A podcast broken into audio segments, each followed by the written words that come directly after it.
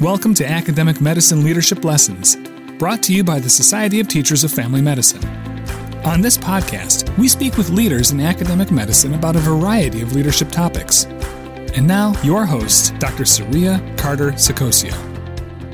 All right, so today we have Dr. Jake Prunuske, who will be sharing with us his top tips for presentations.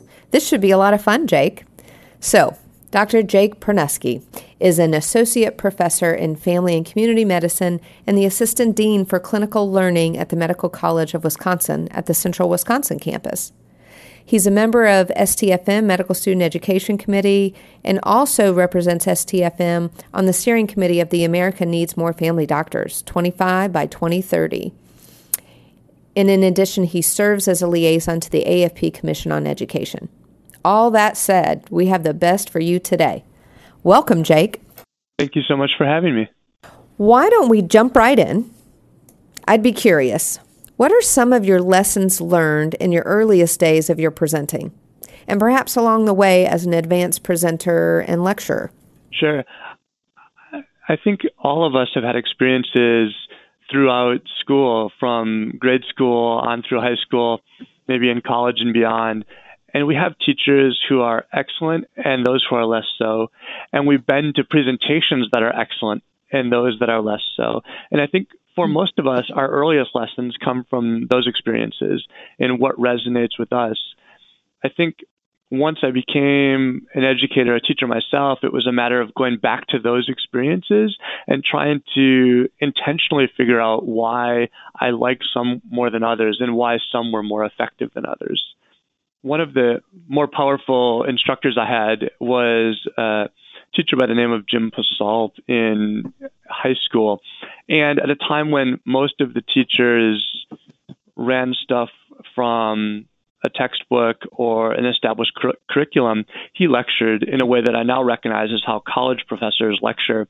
And his presentations were always powerful, they were colorful, they were narrative and story driven. And I feel like I retain that information so much better because of it. And I think he was one of the more formative instructors I had in my early uh, early uh, days of learning how to uh, become a good educator. That's great. Sometimes it's those early inspirations that keep coming back as a voice in our head so that we can use them to improve in the work that we do. And as you said, Jake, there's some that we listen to that we're engaged in and we're drawn to, and others less so. So I'm curious, as a constant learner, what are you currently working on to tweak or enhance your presentation capabilities? Mm-hmm. So, when I was growing as an educator, I received some tips on effective presentation. Things like knowing your audience, knowing the room, matching the presentation to the need, and just the need to show up prepared. I think some of the emerging science that's really interesting are things around the psychology of how we learn. Um, there's two books that have come out within the last decade or so Brain Rules by John Medina, and another one called Clear and to the Point by Stephen Kosslyn that look at how we as human beings learn, what captures our attention, and using those principles of psychology to become a more effective presenter. I appreciate you sharing those resources. I'm going to have to write those down and look into them myself. Again, as presenters, we like to constantly work on our style because I find that if you try to be something that you're not, it just doesn't come across necessarily as genuine. Have you ever tried a tip or trick that didn't work but may work for someone else? Any suggestions about that? Yeah, I think one of the things to keep in mind is it's less about me as a presenter than what I'm trying to accomplish. And so I think it's really important to remember that the focus of a good presentation is actually the audience, not the instructor. And so for me, knowing my audience is absolutely critical. What is it that's going to help me establish a connection with that audience? What is it that's going to help me attract and keep their attention? So arriving knowing what they might already know is important. And then coming up with a hook or something that's going to capture their attention early on is key. I've gotten tips for things to do and things not to do and I've tried some work and some don't. I think ultimately for me, it's about being authentic to myself, uh, speaking from my heart, and trying to convey the material I want to convey. But more importantly, is actually knowing my audience and bringing to the presentation what's going to meet the audience's needs. That's an excellent thought, and one I think we often forget as we are preparing for presentations. That can be one of the greatest downfalls of not recognizing your audience. Can you share an example with us? What are some of the stories that you might share with a particular audience or where you would perhaps focus on what matters most to them? Mm-hmm. So, I've, as an example, I've been to presentations with clinicians and or, or I'm doing a presentation with uh, for an audience of clinicians, and if the presentation focuses on people who have a different role within the health system, it really falls flat. So, an example that many docs can resonate with is required electronic health record training. So, there's a certain set of things that the physician needs to use within the electronic health record if that physician's asked to do training for what their MA might do or their nurse might do, it really falls flat because it's at the wrong target. Um, likewise, I've been to presentations for medical educators, and someone will come in and do a presentation about a health systems focus or an initiative, um, not understanding or respecting the role of the educator. And so, even though the talk is important, the talk may be relevant to that person's life in another domain. If the focus is around education, it's going to fall a little bit flat or be less effective than it might otherwise be.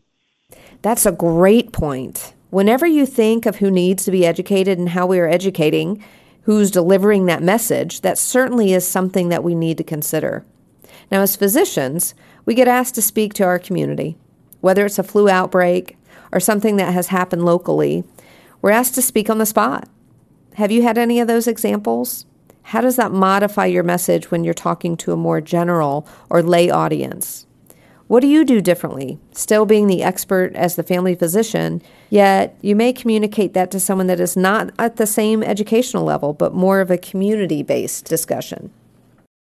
Sure. And it's not even just an education level, it's a, a health literacy level. So you could have very highly educated people, lawyers, uh, professionals, PhD researchers, um, who have a different level of health literacy. I think there's there's a, a, principle in emergency communication. It's called SOCO, Single Overriding Communication Objective, and I think it's really important if you're asked to speak on the spot to stick to the key point or the main message that you want to convey and to use language that is simple and straightforward. So, again, use language that's simple and straightforward, stick to the key point. It will help your audience understand. As physicians, we have a tendency to use jargon, to speak in acronyms, to abbreviate things in ways that only other physicians are going to understand. And I think we forget that our patients and the average person in the community lacks that view of the world or lacks that perspective and often lacks that language. And we drop into using acronyms and abbreviations that can be uh, challenging.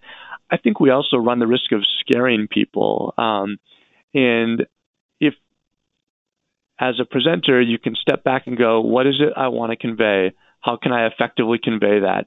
That's really, really important. Mm-hmm. As the professional, we sometimes sense the need to impress, and what I hear you saying is keep it simple, be direct, and give them the message that they need and want to hear.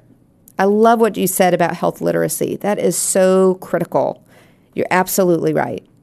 Education may not necessarily connect to their true health literacy and how they receive the information or the message you're trying to convey. Thank you for that. Yeah, really being clear and straightforward is important. Absolutely. Excellent. So then I'm going to ask you, as we're trying to be clear, we heard to avoid the ums and the rights and the language, or maybe looking up in the sky or looking down as some of the things we do.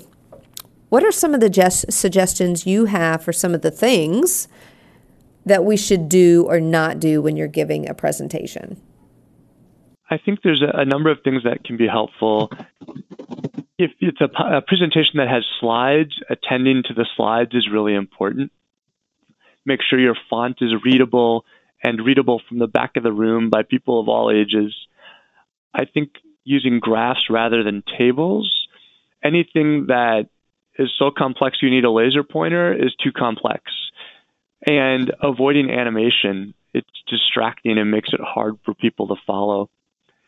I think watching the audience is really important, not just to build rapport, but also to see all of their nonverbal communication. You can be a witness to your own presentation and get a sense for whether the audience understands what you're talking about or not. And I think I'm always ready to be prepared or prepared, ready to go off script. If the audience looks like they're not understanding, I want to try to assess that quickly and alter my presentation to make sure I'm meeting them where where they're at. Great advice. In fact, it sounds to me like that is stage advice from an experienced presenter. Some folks get a little nervous, they have to go away from their notes, but relaxing a little bit and having those conversations while picking up those essential cues. I think that's where what I hear you saying. It really engages the audience more than just making sure you cover every slide and every point written on those slides.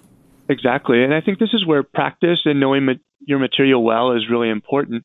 If you're really confident and comfortable with the knowledge or the ideas you want to convey, it allows you to be a much more relaxed and conversational presenter, and it allows for witnessing, engaging the room, and then improvising as as you need to. I think there's also importance in, in your presentation in terms of energy, enthusiasm, and style. Um, but it's not just about being big or dynamic. It's about your body language and capturing attention and I think, you know, thinking about your room layout, whether you're behind a podium, are you leaning on a podium, are you leaning into the audience or wandering around the room? All of these things are important. I think also varying how you speak. Silence can be very powerful. Varying your pitch or tone or pace, speaking faster all of a sudden might capture someone's attention, and then a pause for people to listen, I think is key. If you have the the old uh, Peanuts instructor, kind of this monotonous monotone at the front of the room, pretty soon your entire audience is falling asleep or not paying attention. So true. I think that has probably happened to all of us at some point in our career, and hopefully we pick up from that and learn from feedback. And speaking of which, for those that are perhaps not as comfortable speaking in front of a large room of people, what do you suggest for those who would rather die than public speak for being forced to be in that position? I mean, one option is just not be in that position. And I think many people do have that level of control or could take it. I think practice is important. And so the more you practice and the more you practice well, the better you get. I think videotaping yourself can be really valuable. You can review and watch and revise your presentation based on that video. And I think you can also practice in front of a mirror or practice in front of one friend or two friends in a way that's maybe a little bit less intimidating intimidating than presenting in front of a large room. Insightful advice. So, Jake, tell me when you're in the middle of a talk, and let's say the lights go out, the computer stops working, and suddenly there's the blank screen, or there's trouble with the voice coming through, what do you do? How do you not panic? What are some suggestions that you could give our audience? Sure, this is a super common challenge. I think knowing the room you're in, knowing the technology you're using, and planning and preparing ahead is, is critical. You know, testing the sound system. Um, if there are remote attendees, making sure the remote connections work well, making sure your projector or prompt screen uh, is working, having um, things in place before the presentation itself is critical. I think whether you use your own laptop or a laptop provided from you or some other uh, device is key. I think if the if the mic goes out or the sound goes out, if it's brief, uh, usually you can work that into the presentation and just keep rolling. Obviously, if it's a more extended period of time, you may need a backup plan.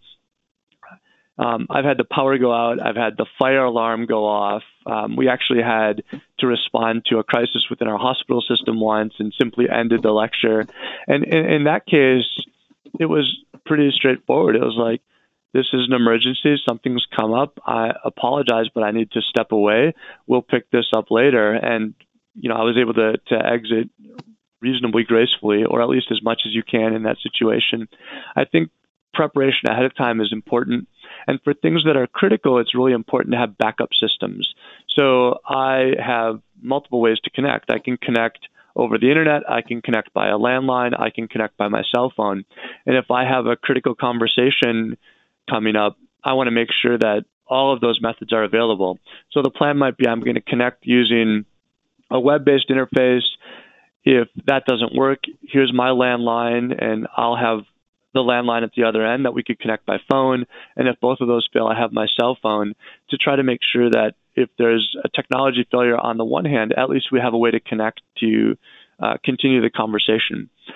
If something like that happens in a at a conference, if you're in a room with 500 people, I think you just step back and let the conference staff take things over. That's you know their area of expertise, and uh, go from there. I like it. I like it. Smart suggestions.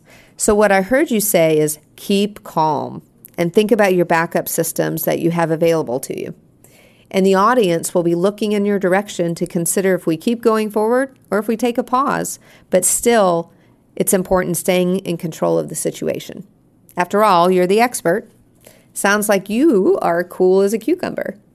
I think it probably helps uh, you know, one of the advice, one of the bits of advice I got from one of my medical directors very on in my career was that that there are no administrative emergencies, um, and it, it may not be 100% true, but by and large it is.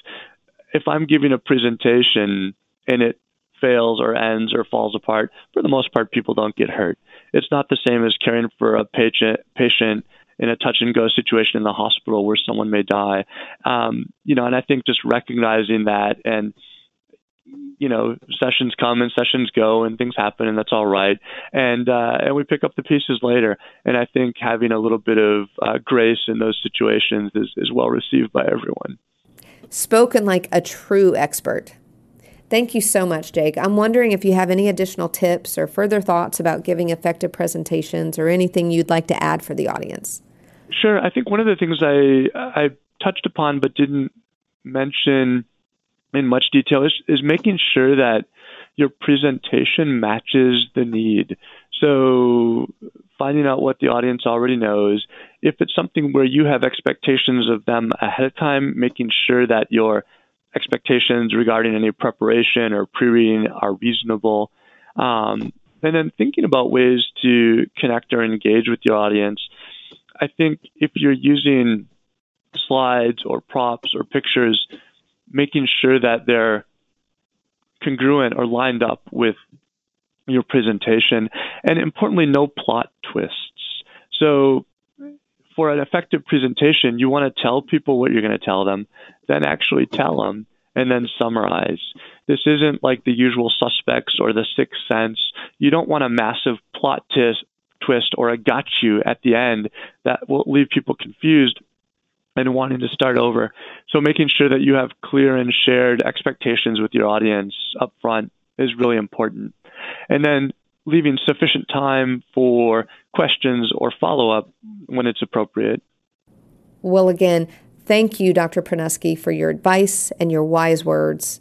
I've no doubt that our audience will benefit from your suggestions and tips that you gave, and thank you so much for your time today. It really was a pleasure spending time on this podcast with you, talking about effective presentations and how to get your message across, regardless of the audience, such as keeping it simple and staying focused. Excellent. I really appreciate the time. Thank you so much. You've been listening to Academic Leadership Lessons. This podcast is produced by the Society of Teachers of Family Medicine. Visit us at stfm.org and follow us on Twitter at stfm underscore fm. This podcast is copyright Society of Teachers of Family Medicine 2020.